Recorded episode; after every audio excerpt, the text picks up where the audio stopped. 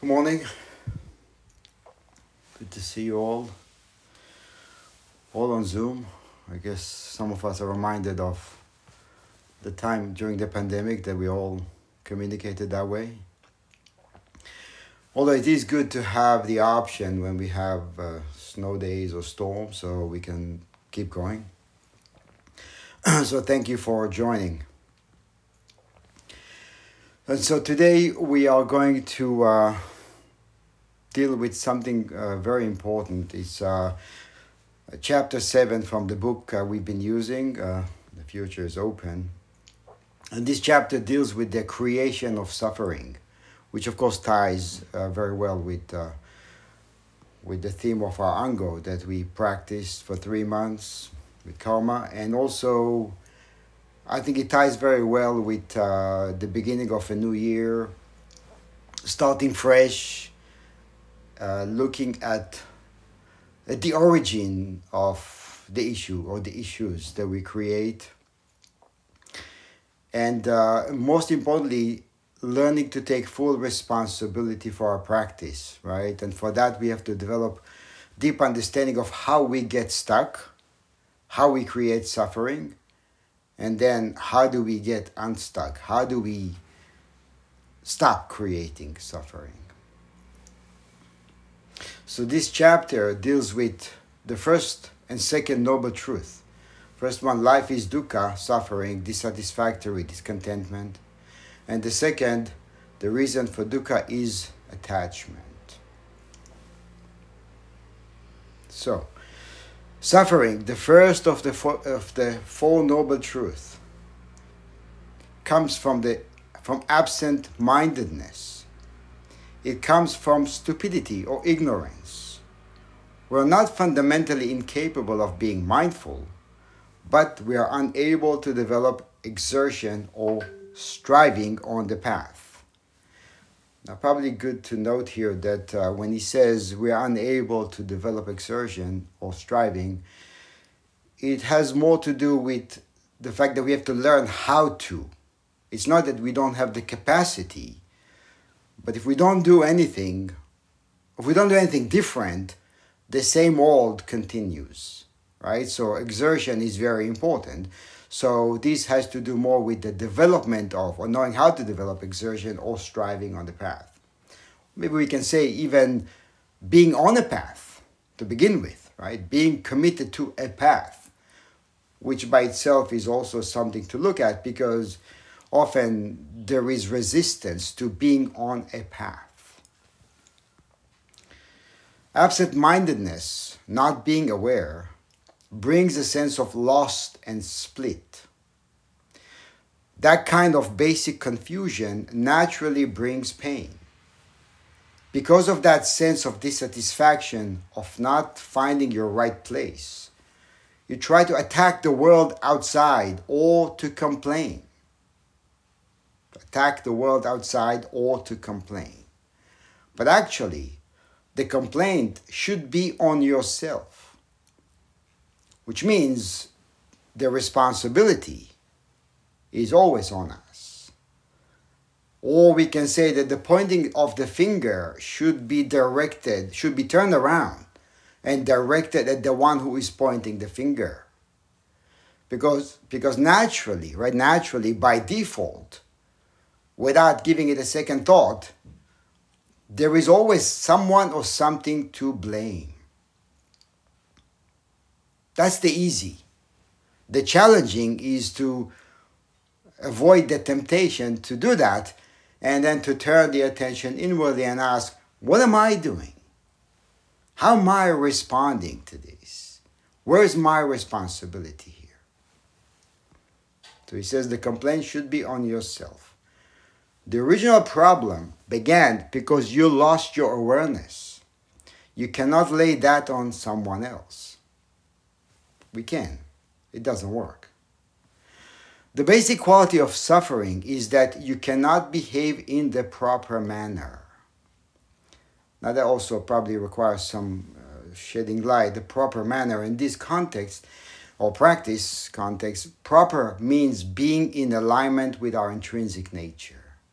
Not proper politically correct or socially mannered, right? It means not being in alignment with who we are. The first glimpse of suffering is the sense of clumsiness. You're unable to coordinate your body, speech, and mind. Unable to coordinate your body, speech, and mind. That sense of complete clumsiness can be referred to as ape instinct. From suffering comes the notion of irritation or restlessness. Because you are not quite in accordance with your environment, the world begins to attack you, right? A constant state of conflict or resistance. You attack the world attacks you. You may sit in a very comfortable chair that simply doesn't fit you, so you feel painfully cramped. You may step in some dog shit on the pavement, and suddenly you have no idea whom to blame. The dog who shat, yourself, or the uncleanliness of the city. There is an ongoing bewilderment or grudge against the world. You're supposed to say something to somebody who attacks you, but you have created the inconvenience yourself, so you do not know what to do. Basically, any movement you make by not being aware creates suffering and pain. Again, any movement you make by not being aware creates suffering and pain. Losing track, losing context, losing reference point of openness brings pain. Losing a reference point of openness. And that's not being in alignment. And actually this is this last line is very important, right? Because losing reference of point of openness, right? So not being in alignment with nothing, it's another way to say that, creates pain. As he says, it brings pain. So let's ask a question here and open it up. How does it create pain for you? Or do you even see that? Raise your hand, unmute, speak.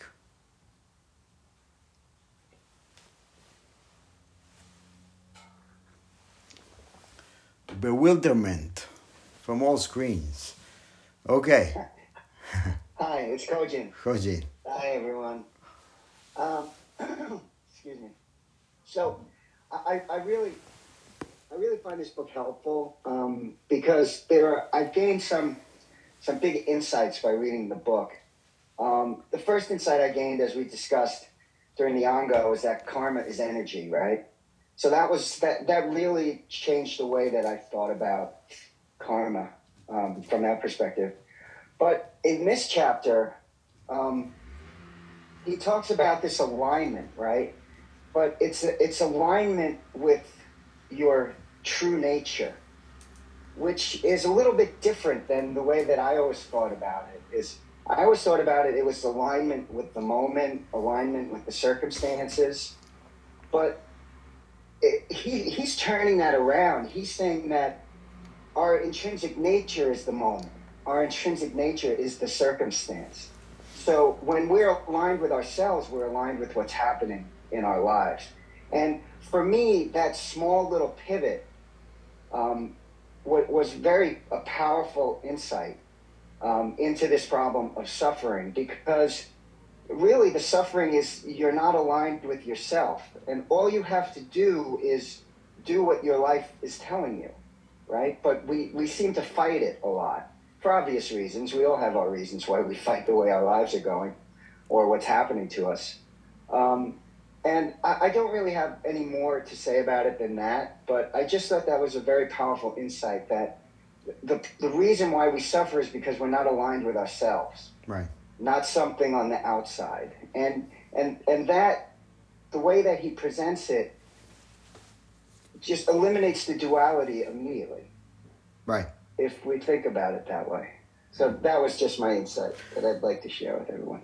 Thank you. So here's the question. Do we see the connection between what you just said and the immediate knee-jerk reaction to blame and point a finger?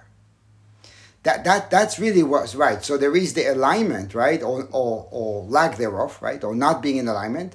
And so do we see the connection between that state of being, aligned or not aligned, and the immediate reactivity? The immediate reactivity, actually, it doesn't really matter how we react. It's immediate. It's raw. It's in our face. Oh, it's somebody. We are in somebody else's face, right? So yeah, absolutely. Because you know, we've talked about this in the past a lot. We've talked about planning and goal setting and things like that, right? And there's really nothing wrong with that. I'm here. I want to get to there, mm-hmm. right? That's what I'm trying to achieve with to this day, this moment in my life, whatever, you know, whatever time frame you kind of put on it. Right. But the problem is we say, I want to get from here to there, and this is the way I'm going to do it, right? And when the way that I want to do it and the way that it's happening to me aren't the same, that's where that reactivity comes from, right? It's like, yeah, but I wanted to be here by now, but I'm not, so it's a problem. And then you right. immediately try to rearrange things so that you're back on that sort of plan that you had, that way of getting there. And, you know, I find that that's really where the reactivity and the stuckness comes from, is when, you know, that plan that you have in your head and what's actually happening on the ground aren't the same. Right. And instead of kind of, I know I want to go over there, and I thought I wanted to do it this way, but now I have to go this way to get to where I want to go. And changing that path or that direction or that energy is what creates that reactivity, I find. So we want to get from point A to point B, right? We're in our car. We are, you know, minding our own business. We are happily listening to some music on the way, and everything is fine, and the road is open. And then somebody that we tend to call asshole cuts us off, right? He or she have a name, right? And then, okay, well, until that point, I was at peace, right? So it kind of makes sense, logical, to think, well, you interrupted my peace, right? I was in alignment. I was at ease. I was fine. I was happy, just driving along, right? And looking at the speedometer, I'm doing the right, you know, speed, right, to get there on time.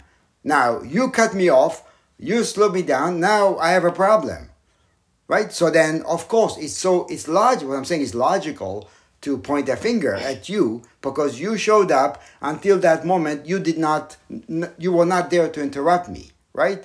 So that's the moment. In fact, those are the most important moments of practice. Not when we are at ease. Everybody can do that. When we are super irritated by something or somebody, that's the moment of truth. It's like what Suzuki. Right. It's like what Suzuki is. Does it really matter if you had to step on the brake or not? Like, does it really matter? Well, apparently yes.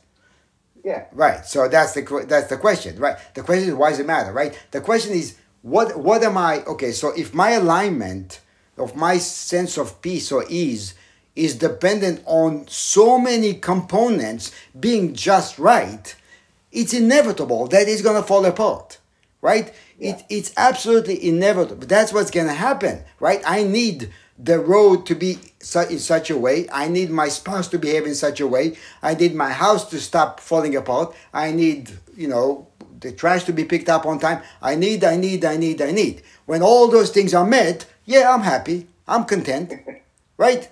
That's all I want. Just look at my demands and make sure that you remember them. I'm good, right? And who's not saying that? Everybody's got a list of demands. And what he's saying here, take a look at that. Because as long as you say that that's what's going to make you unhappy, you will be a very miserable person for life. You're going to have glimpses of some sanity, but you will not be sane most of the life, right? So, and that's the question. Are we able to see the connection or our own responsibility, right? So not being in alignment, yeah, I have a lot of reasons to complain. Being in alignment, I work with it. That's the difference. Taking responsibility for being in alignment, for being at ease, for examining the origin of suffering, right, in this case, yeah, I can work with. I got what it takes to work with that. I don't have to be happy about it, right? We're not saying be happy about somebody cutting you off and slowing you down and then you're going to be late for work. Well, you're going to have to deal with that, right? Obviously. So you don't have to be happy about it, but you don't have to point a finger and create something out of it is the point. So anyone else? Thank you. Thank you. Segyoku, good morning. Hi. So I'm wondering, it seems to me that being in alignment,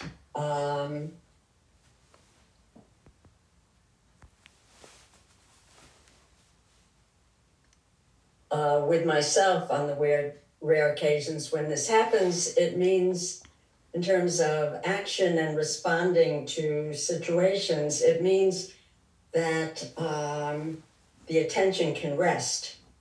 So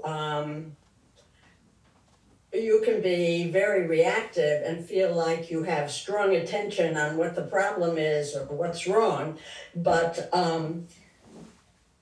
being in alignment means there's not that compulsiveness of attention, and it's like the attention can rest on whatever is happening or in front of you. And with the attention being able to rest, it means it can also shift when necessary because it's not agitated.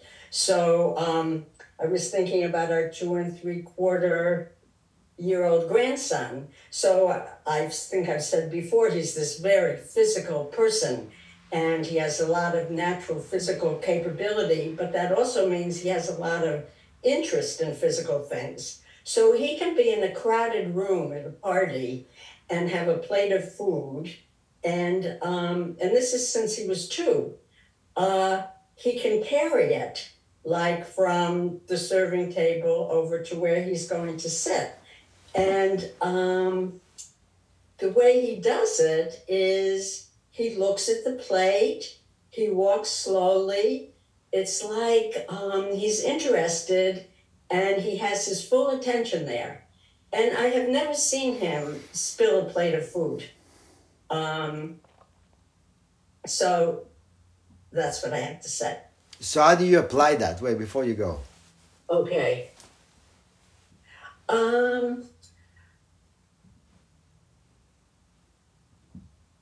Well, I have that image.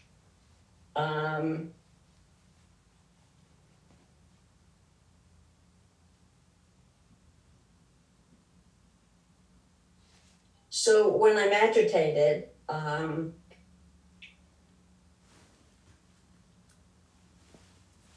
can say to myself something like rest, or imagine a time when I was able to rest the attention, or when Avery is resting his attention. But I must say, since there's a lot of mental reactivity and a lot of agitation often, it feels like a struggle. It's like, yeah, I can come back to now, but it can feel so brief. And then back again to being out of alignment. And then, so that can feel like a struggle. Available. Right, available, you know, whenever it's available, right? So it is teaching you that it's available, right? And you're making a connection, you mentioned alertness, right? So you're making a connection between alertness and ease, right? And this is good because sometimes there is a lot of alertness can be associated with uptightness, right? And it's important to flip that, right, on its face and actually recognize that alertness means being at ease. It actually brings ease because you're nowhere else.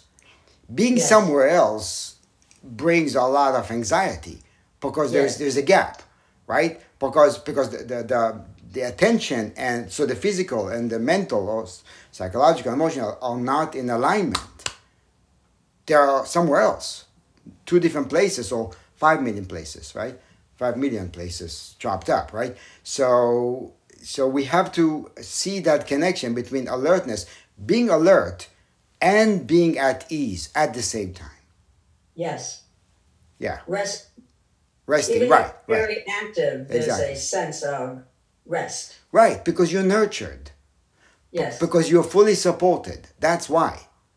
Yes. You're fully supported. When being fully supported, you stop demanding of the world to give you what you already have. Because you recognize it. That's the difference. You recognize it through practice, through your own attention. Then you can be in the world in a way that is much more beneficial, right? Because you're less demanding. Thank you. Anyone else? Yeah, you're okay.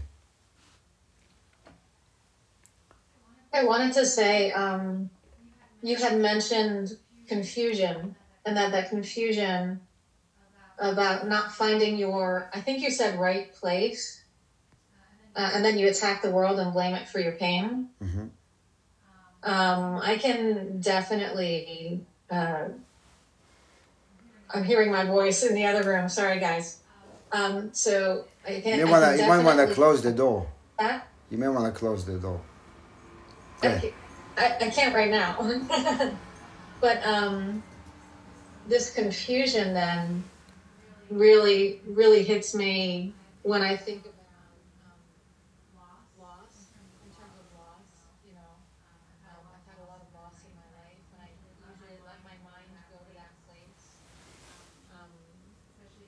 happens again, or if I hear about it again, or if I'm afraid of another loss, or if I'm afraid of another, sense of abandonment or fear that somebody's leaving or something is leaving, or that I'm holding on too tightly to things, So I feel like I do confuse myself a lot. So Segyoku was talking about, not...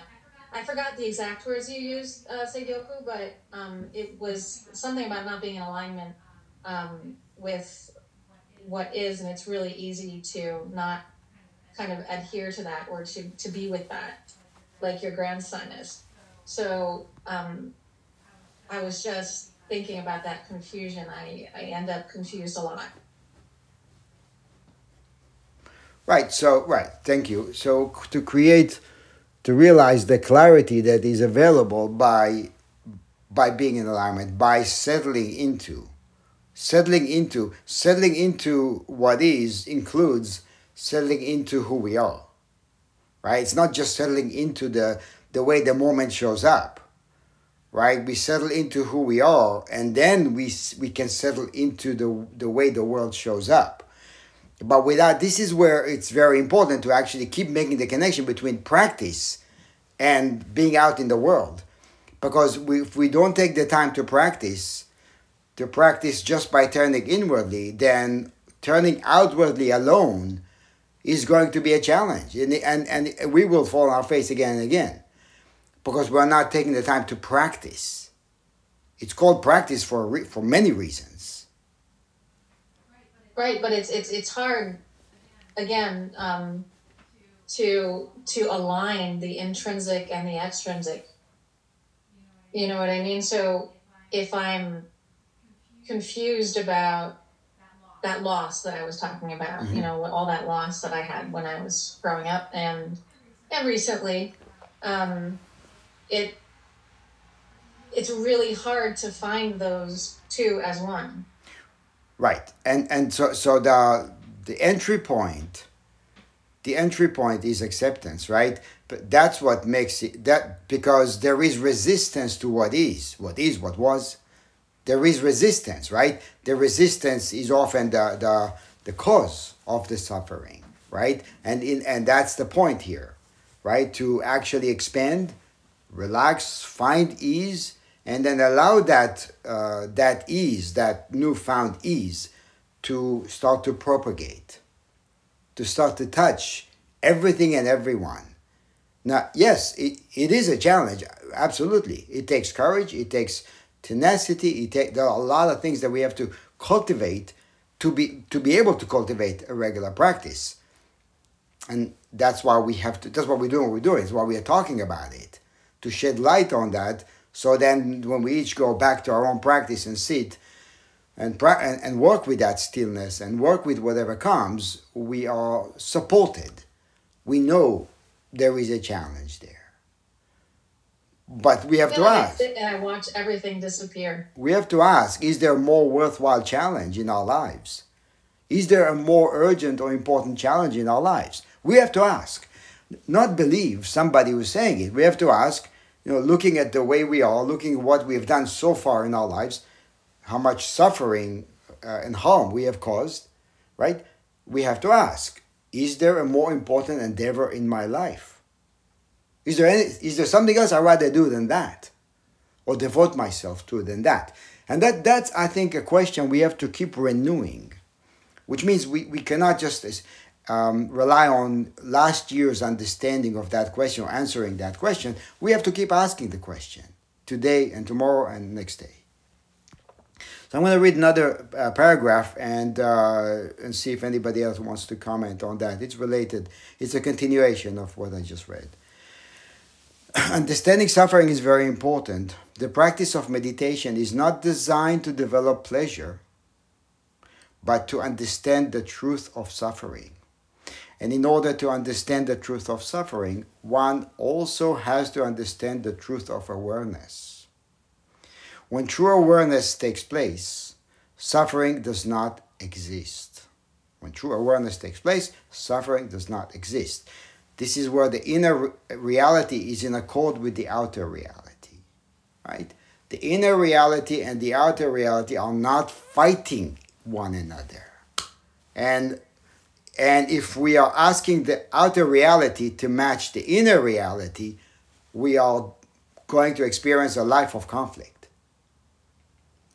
So turning inwardly and then, okay, I'm going to find that. I'm going to discover that, or get in touch with that, with the inner reality and find ease in that, or find alignment in that. Then I am ready to align with the outer. It's already aligned, actually, right? Because those two are realized as one.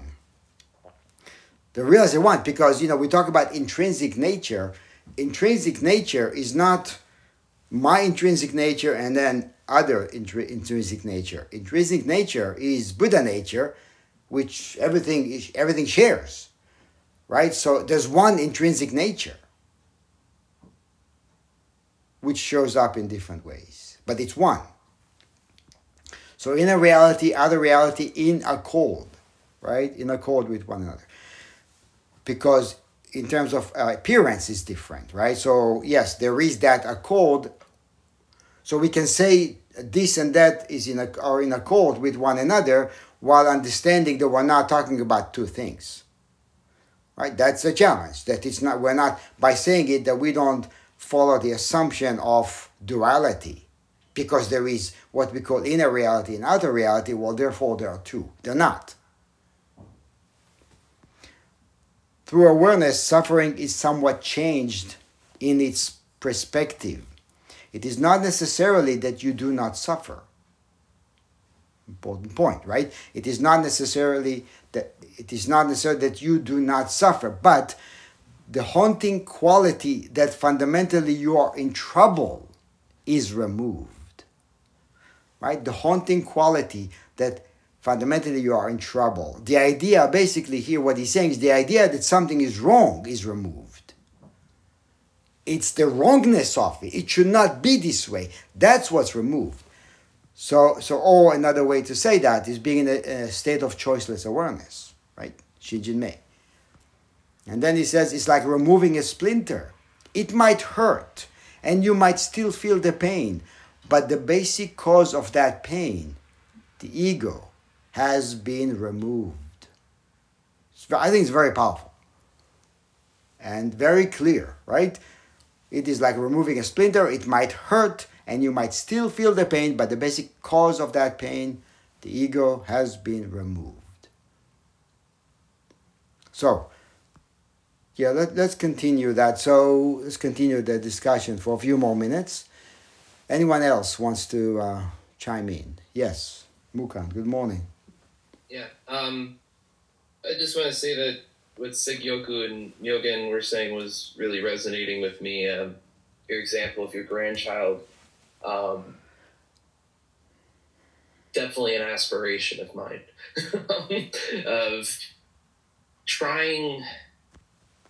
Something I've been working with the past number of months is not immediately and instinctually equating that level of focus that he displayed and thinking that the only way there is through tenseness and discipline, and reckoning with the fact that not everything is the question of effort and grit and determination. And I think that what you've described, all of them are necessary to get to where we're trying to get, but they're not the tool.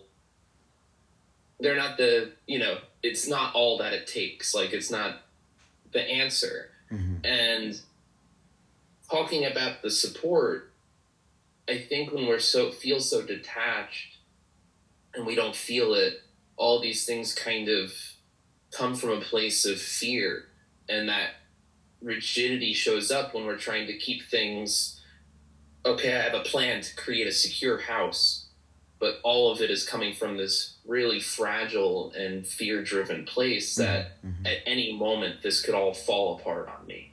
And so you keep trying harder and harder, but all of that is coming from this fear and the response to outer forces that you're creating an antagonistic relationship with. It's not, there's nothing, potentially nothing that you're engaging in that's directly hostile to you personally, but you perceive it as hostile. And so even the solutions wind up being engaged with in a hostile manner. I'm going to fix this. I'm going to solve this. I'm going to overcome this. All of these things, we talk about it as good, and sometimes I think they are, but again, if it's coming from this fragile, hostile center, really scared, it's not as useful as it is, especially when you don't overcome it. It's really amazing to me how that fear can kind of infiltrate everything. It's almost like you ever have a party and you throw a lot of glitter in the air and you're still cleaning up the glitter, like, years later. You keep finding it in nooks and crannies, and the glitter's just kind of, wow, this got everywhere. And in my case, it was very interesting how I thought, if I just studied harder or something like that, I would retain this information. And instead, the fear and the anxiety and the tenseness essentially turned my brain into like a slick surface that everything just kind of slid off of.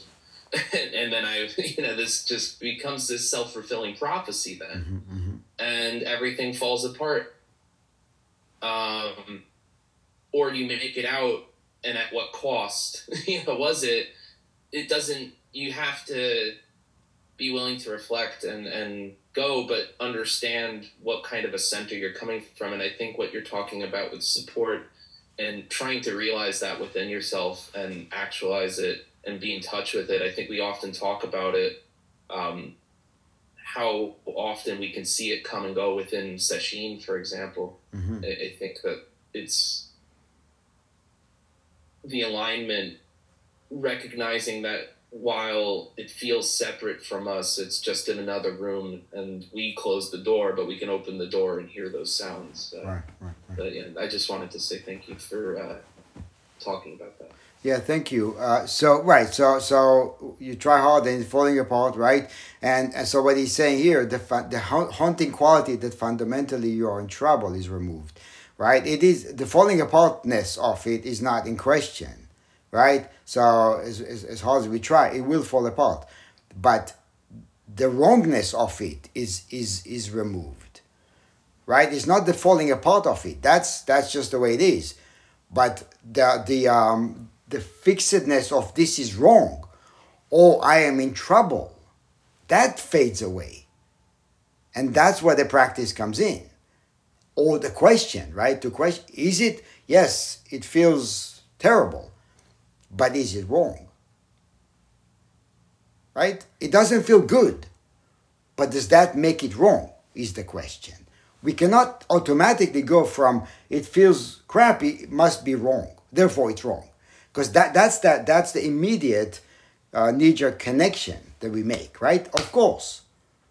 And what's going to make it right is if I'm going to complain and yell and fix it or eliminate something or somebody, right? And rearrange things so I can, you know, take a deep breath and be content for a minute. That's what happens. We rearrange things. Oh yeah, now it's good. A minute later, it starts to fall apart again. So that's what he's talking about, the haunting quality, because it is haunting us constantly. So, yeah. Another quick remark, yes. Tadio, good morning. Morning.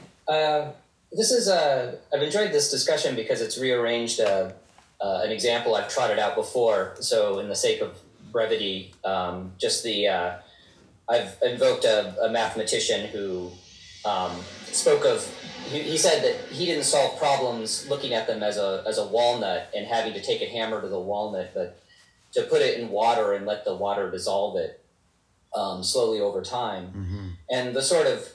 I even wrote about it in Ongo, so I can just repost that so I don't belabor the actual exactness of the story. But what the discussion is sort of shifting my perspective on it too, because it sounds really easy to say, well, I'm just not going to take a hammer to it. I'm going to put it in water, you know, but also that solution too requires an extreme level of attention and care, because either you can get anxious over the fact it's not dissolving fast enough, or you can forget about it entirely, and then suddenly you have not a walnut, but just walnut and shell, in soupy water. So, there's this sort of, aspect of the application of attention and care, but also the softness mm-hmm. to dissolve, and that is, kind of a nice opportunity. What I'm recognizing that, sort of from what Kojin said even earlier, that's a nice opportunity to bring yourself in alignment mm-hmm. because you're giving that space, but you're also staying with it and giving it attention. So, yeah. You remind me of Yamada-kun's answer on the question of what's the difference between Rinzai and Soto. Do you remember that? And he said, well, in the Rinzai school, you shake the tree very hard so the fruit falls down when it's not ripe yet. Falls down when it's not ripe yet. And then you put it in all kinds of pickling juices and ripen it, right? So you help it ripen. He said in the Soto school, you leave it alone until it ripens and falls down on its own accord. Right? So it's that process of, I'm going to wait as long as it takes for it to ripen. I don't know when it's going to ripen, but I'm going to let it ripen on its own accord, basically, right? So it's that sense of sometimes shaking up is needed. So it's good. But the comparison here, right? So you put it in water and you allow the water to soften. So you allow the rigidity of our being, right, to soften through practice over time. And it does that. It works phenomenally well, but it does take time. It does take time. So perseverance, right? Tenacity, very important to develop. So thank you. Hang on. Who's that? Keigo? Wait. Somebody raised the hand. Was it Keigo? No, this is Daikyo. Daikyo. Okay, Daikyo first. Keigo also want to talk. I mean, yeah, fine. Go, Keigo. I'll be brief. Thank you. I was just thinking about the solution to the walnut or dissolution. It just occurred to me that most worthwhile solutions to problems in my life are ones that unfolds gradually over time and are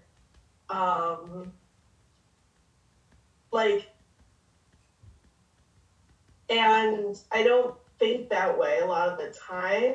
Usually I encounter something that I don't like and I kind of immediately enter, I want to solve it immediately. I want to do one thing and I just never have to worry about it again. Mm-hmm. I think that's how I approach a lot of things in life. And I think on some level, I understand that that's not really how things work. I think about, even in, the instincts that have brought me to be practicing with you all now, I know for me personally, I encountered, a lot of spiritual traditions before landing here, or before being here, and one of the things that I remember bringing me towards Buddhism and Zen was that I liked how repetitive the practice was, that it was a practice, I guess. Mm-hmm. And it wasn't focused on something if you do this, then you'll gain some kind of fundamental understanding to the secret workings of the world, and then your problems are solved. So just plugging into that, mm-hmm. Into that knowing. Thank you. Thank you. Yes, sometimes immediate action is possible, right? So you can rectify and do something immediately, and other times it's going to take time, right? So using discernment and then using the discernment to find alignment, right? So you discern, can I? Is it possible? If it is, that's the right thing to do. If it's not, the right thing to do is to settle and wait. So it's not black and white, in other words, right? It's not do this or do that. It has to do with what's happening. Yeah, that's helpful. Thank you. Thank you. Thank you.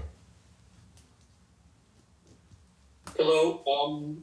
Yeah, I actually like a lot this concept of the wrongness, and I think it's the starting point of suffering is that sometimes we perceive something is wrong, and that is and it could be something that's happening or something inside us.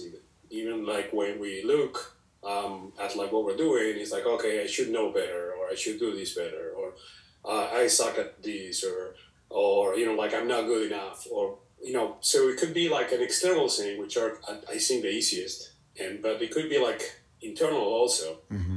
And I think the problem with the wrongness is, this is the starting point for suffering. It's the moment any hint of wrongness appears in our head about something, then we start dwelling in it.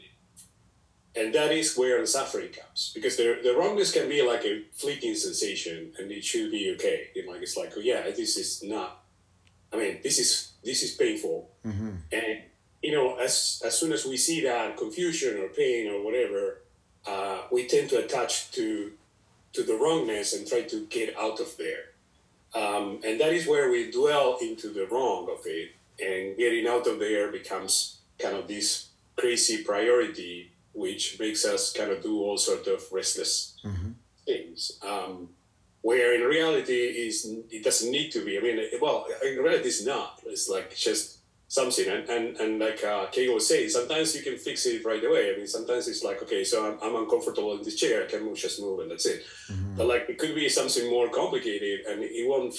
There is no fixing it right now. But there is this dwelling, and if we let go of dwelling into that place, things move naturally, mm-hmm. and it will kind of change as, our perceptions of things will change if we allow it. Mm-hmm. So I was reminded kind of in the whole, more than half an hour we've been talking about dwelling nowhere, mm-hmm. and how important that is to remember that mm-hmm. dwelling nowhere is about not dwelling into those sensations, whatever the sensation is. If we are temporarily confused, we become that, mm-hmm. Because we are attaching ourselves to confusion and say, hey, we're confused, and I don't know how to solve confusion, and I don't know how to get out of this confusion, and we start trying to do stuff and it's that the same, the trying that is kind of catching us into place. I mean, and this is a practice of not. I mean, it's a very interesting practice of not practicing, because the moment you are actually trying to kind of forget, you remember, and the moment you're trying to not be something, it's giving this place a space which allows us to keep moving, and that's what I found, at least. Yeah. And I'm not attaching that sensational. So that's what I wanted to say. Right. Thank you. And so you talk about maintaining a flexible mind. Right? A flexible mind, right? And a flexible mind is a mind of not knowing, right? A mind of not knowing. Wrong is a mind of knowing. Right is also a mind of knowing, right? So to get beyond right and wrong means to be okay with not knowing, right? So for example, here we are on Zoom because of the snow, right? The winter storm, right? And we conclude that this is safer way for us to do what we're doing, right? Yes, some of us would like to go and meet in person, right? But it was not available for a reason. And then sometimes people say, well, Zoom is not the same for me. I'd rather not, right? That's rigid mind. Yeah, it's not the same, but so what, right? So if I'm being demanding, well, no, I want that. I'm unaccepting of this and I'm accepting of that. Well, that does not exist. Whatever that is, it does not exist today. So what do? Right? It's the same when sometimes people have injuries and they have to sit on a chair. It's like, well, it's not the same. Yeah? Where's the problem is the question. I want it to be the same is the problem. It doesn't feel the same. Okay? You're going to allow the feeling to determine your practice? Again, it's very subjective and it's very self-centered. It is another way, one of the many ways that we are actually taught in life, by life, how we create a problem, if we're willing to learn. Life is teaching us, you are being rigid here. But I'm saying, no, I'm not being rigid, I'm being logical about this. Right? I have a great explanation why I don't want this. Right? Because the ground, I'm more grounded, I'm closer to the ground, on chair, not the same. Like the practice is different anyway, right? You sit down on a chair or on the ground or on a plane. It's the same stuff that you encounter anyway. So what's the difference, right? So we have to develop and sustain a flexible mind, which is, again, a challenge, right? As we often say. So I'm going to read some more and then open it up. And if you wanted to still make a note of what we talked about, you'll have another opportunity. The second noble truth, right? That was the first one, what he was talking about, right? Describing the suffering. The second noble truth is about the origin of suffering, how suffering and dissatisfaction arise. Suffering begins with very simple and ordinary flickers of thought, which derive from basic bewilderment. Before intention begins, there is a state of utter uncertainty, in the sense of a generally dull and stupefied state of mind. The uncertainty or bewilderment occurs every fraction of a second in our state of being. It goes on all the time. We don't know whether we are coming or going, perceiving or not perceiving. Due to that uncertainty, we prefer to spin in circles rather than to look around and extend outward. Our actions are colored or flavored by a kind of fundamental ape instinct. Our only guidance is our own very fermented body odor, the familiarity, right? Or mind odor, right? The familiarity of our being, of the physical being, or of our thoughts and emotions, memories. It is like the blind leading the blind. We are just sniffing around. In this stupefied state, you are willing to step into a corral or a den like an animal, not knowing that the consequences will be painful. In that way, you are drawn toward pain rather than toward pleasure. That tendency toward pain comes not from either pain or pleasure, but from wanting to bury your head in yourself and smell your own wickedness. You gotta love the way he uses words, right? Finding, so this is basically looking for a false sense of security, or finding false sense of security within the familiarity of our story. So our own wickedness, right? What he's talking about is that we prefer to walk around in circles and smell ourselves or interact with ourselves than expand out to the world and see what's really going on. Because what's going on internally is familiar. I know that. So to expand from that to what's really going on is to step into the unknown. Right? And that's the barrier. Well, that's the gateless gate. Right? It's not available. It's available, but it takes courage. Right? It takes that outward expansion, as he's saying. You would rather stick with your family than go out and meet strangers. You prefer to relate with your own nest, which happens to be a bad choice, and the result is pain. So you start with ignorance, which is very self-snug, like living in a cocoon. So I'm going to read another paragraph and then open it up. Due to ignorance, you prefer to let a gigantic growth develop in you rather than be operated on and feel better, because the operation is too painful. The operation is too painful. And this is expanding from the small cocoon of me and my story and my memories and all my triggers and the karma to step out of that and to take a chance, to step out of the false sense of security and take a chance. I don't know who I am. Again and again, every morning, who the hell I am, I don't know. I don't know, and I'm not going to answer it. Or I refuse to give an answer to this open-ended question. That's what it takes, right? And he says the operation is too painful. Practice is a challenge. It pushes our buttons. And I said that a few weeks back, right? That if your practice is not making you irritated, not the irritation we come in with, making you upset, then it's not working, right? That's why I said before, meditation is not for the purpose of finding some kind of feel good or developing a feel good attitude or that sense of happiness. Depression is too painful, and it is too big a deal to do anything about it. You even take pride in that approach, right? Because we justify it.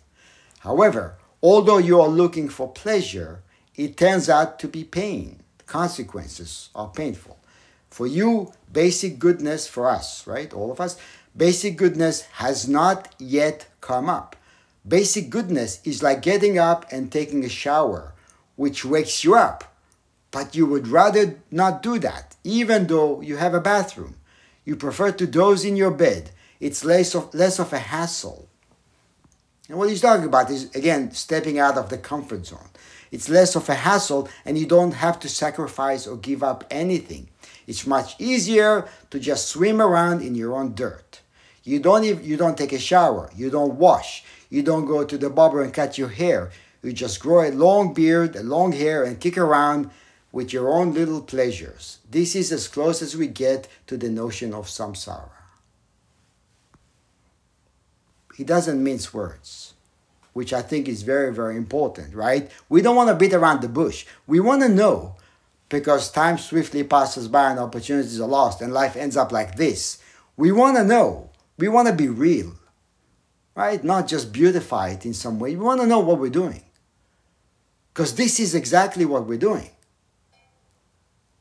So every time I read that paragraph, it's a smack in the face. Look at what you're doing.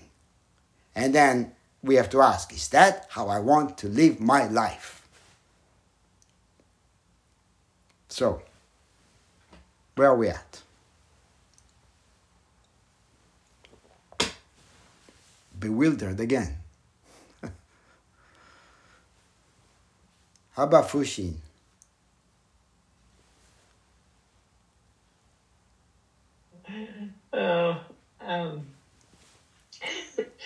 I'm just back from Puerto Rico, and you know, in this beautiful land with beautiful weather and sunshine, my husband developed a really bad cough. A productive, nasty cough. It wasn't really sick, didn't have a fever, but, you know, this cough. And so the first night of the cough, I kept saying, okay, Margo, just make it okay that he has a cough. And every time he coughed, it was like a ricochet through my body. It was like, ah, this shouldn't be happening. There we are, 2 days into a perfect vacation, and he's not well. And then I go out, and I sat on the deck, and I say, okay, Margo, just, you know, meditate. I'm cool. Waves are great. Go back in, settle in. Okay. He coughs. No problem. Fred has a cough. A half hour later, he's up coughing. No problem. Fred has a cough. About the third time, what? I wasn't saying that, but internally I was like, this should not be. This is wrong. Every other time that anyone has been sick when they shouldn't have been sick, you know, I have it that they shouldn't have been sick, of course, because it really inconvenienced my pleasure. Anyway, so it went on. We had a great vacation, but I keep smiling as you're reading this, because it's like this whole ego, preoccupied self. How dare anything interrupt my vision of a perfect vacation? Mm-hmm. So anyway, that's all I had to share.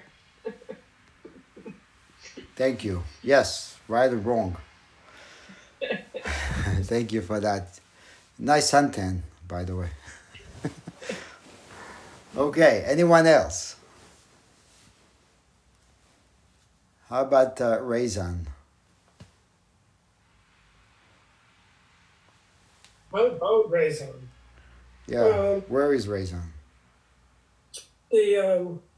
What I've been thinking about is how adversarial our relationships are to coughs or to cars or to, and that how our culture and perhaps all cultures keep reinforcing that adversarial, and that the adversarial includes ourselves, parts of ourselves that we're in conflict with, and you know, this is New Year's resolution time, and so we pick parts of ourselves that we want to take a scissors to or something, and so this sense of adversary seems to maybe be a reminder of all the ways in which we divide ourselves off from the world around us and the what we've been talking about, our basic nature, whatever that is, and more that in some circumstances we're able to actually embrace those things rather than having to see them as an affront. When we were on vacation, my brother-in-law has a chronic cough, which is very phlegmy and can last for 2 or 3 minutes. And it is a challenge to be sitting with him and you know, be able to see that that is somehow okay. Right. And we found out that it actually is a rather shallow cough and that it isn't, so it doesn't, I mean, it sounds like he's going to die any moment, but it's not.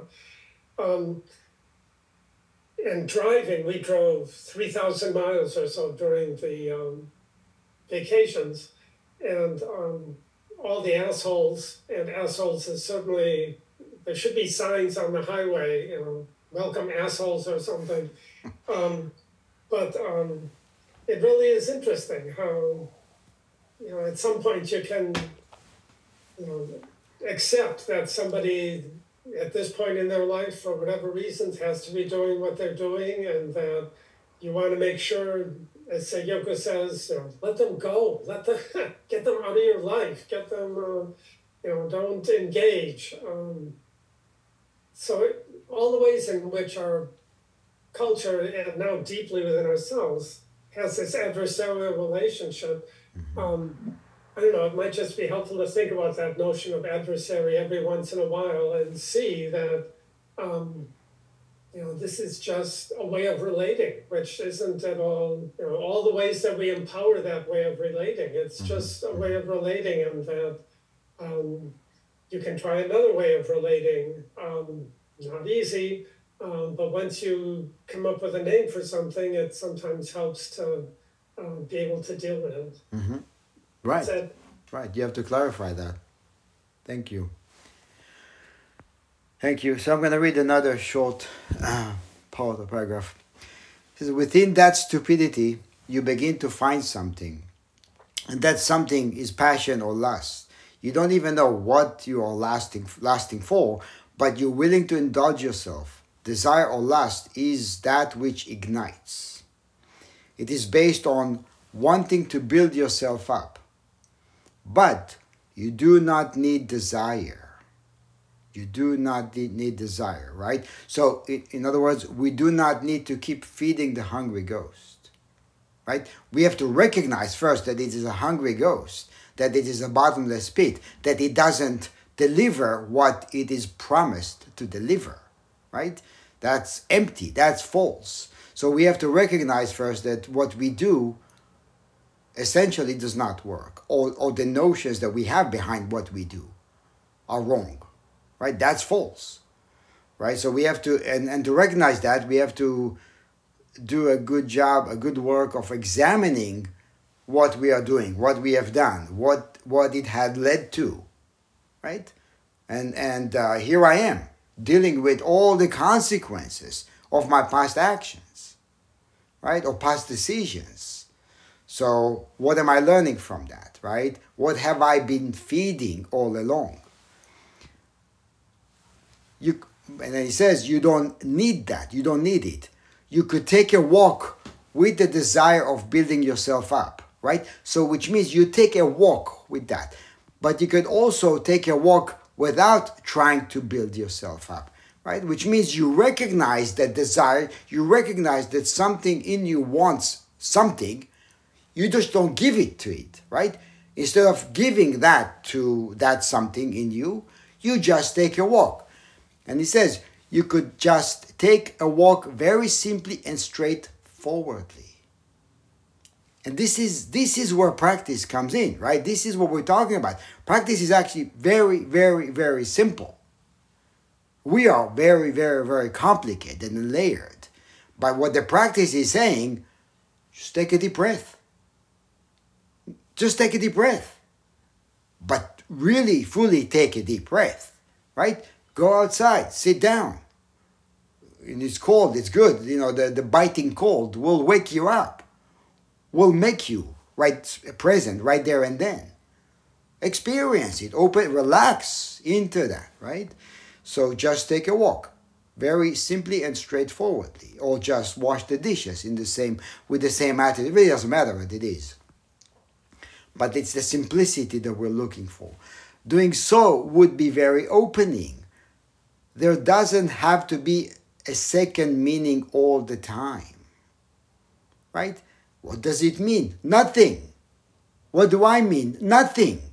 What is my existence about? Nothing. Nothing. Could that be okay? I am nothing. That's all. I mean, I think it's just very disarming, immediately disarming, and deflating all that buildup. Decades of buildup could be deflated like this. It builds up again, but that's okay because, again, we know the way to puncture a hole in that huge balloon of nothing. Because this is exactly what we are, a huge balloon of nothing.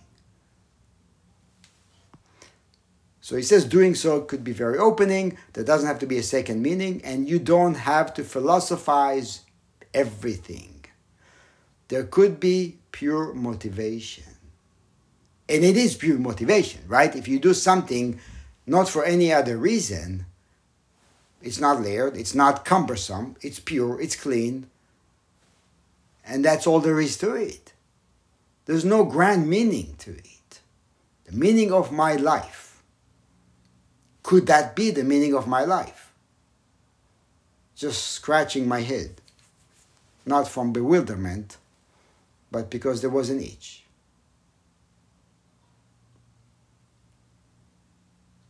Right? So could that be the grand meaning? And then the search is over.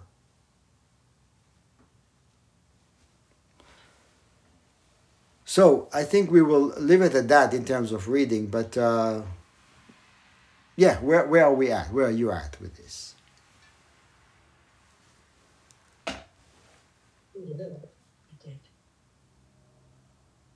Anyone? Segyoku? Yeah.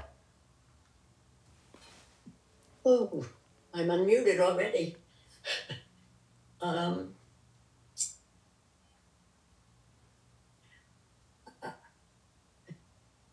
Seems to me that for me and many others, I'm not sure that everybody has this to the same degree. The greatest obstacle is this beautiful sentence that you read, the haunting quality that fundamentally you are in trouble. What about that?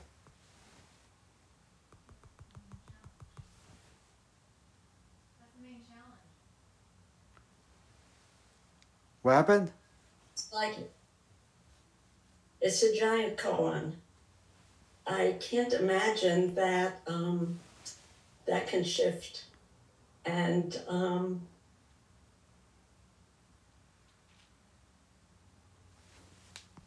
there's a very strong attachment to it. Mm-hmm. And that's why I'm doing this with my hand, because it's not really a... Yeah, there's the cognitive part, but it's this holding on. And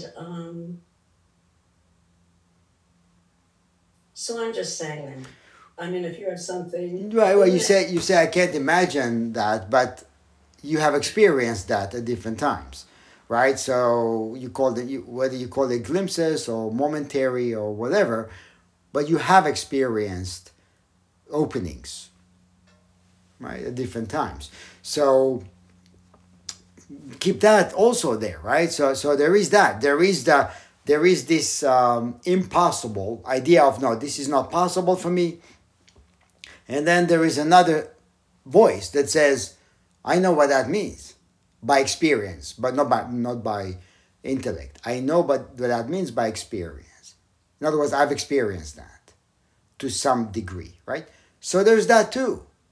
Right? Yes. So, yeah, as long as there is that too, then that can teach the other side or the other voice. Or that could become, over time, the louder voice, right? The predominant voice in you. So, keep it open. Even if it's a crack in the door, it's still an opening, is it not? Yes. It's an opening. It's an opening into the same vastness that we keep talking about. The vastness is not less, right? It's the same grand vastness that we're always talking about, that you may be seeing through a crack. But you are seeing the same grand vastness, right? Okay. Yeah, you have to keep encouraging yourself on the way, right? So yeah, thank you. Anyone else? We have a couple more minutes, so Yogan, are you raising your hand or just pondering? Think, go ahead. I so Yoko, I know what you mean. You know, it's like this thing that always follows you, and it's just, you're in trouble. Oh, look at everything we've done and the harm it's caused. And it's right there in the back. It feels like when I was a little girl, when I used to get afraid, I used to put all my stuffed animals on the bed and make sure that I was really tight up against the wall because I felt like something was behind me. you know? And I kind of sort of have that kind of haunting, that's a beautiful phrase, right?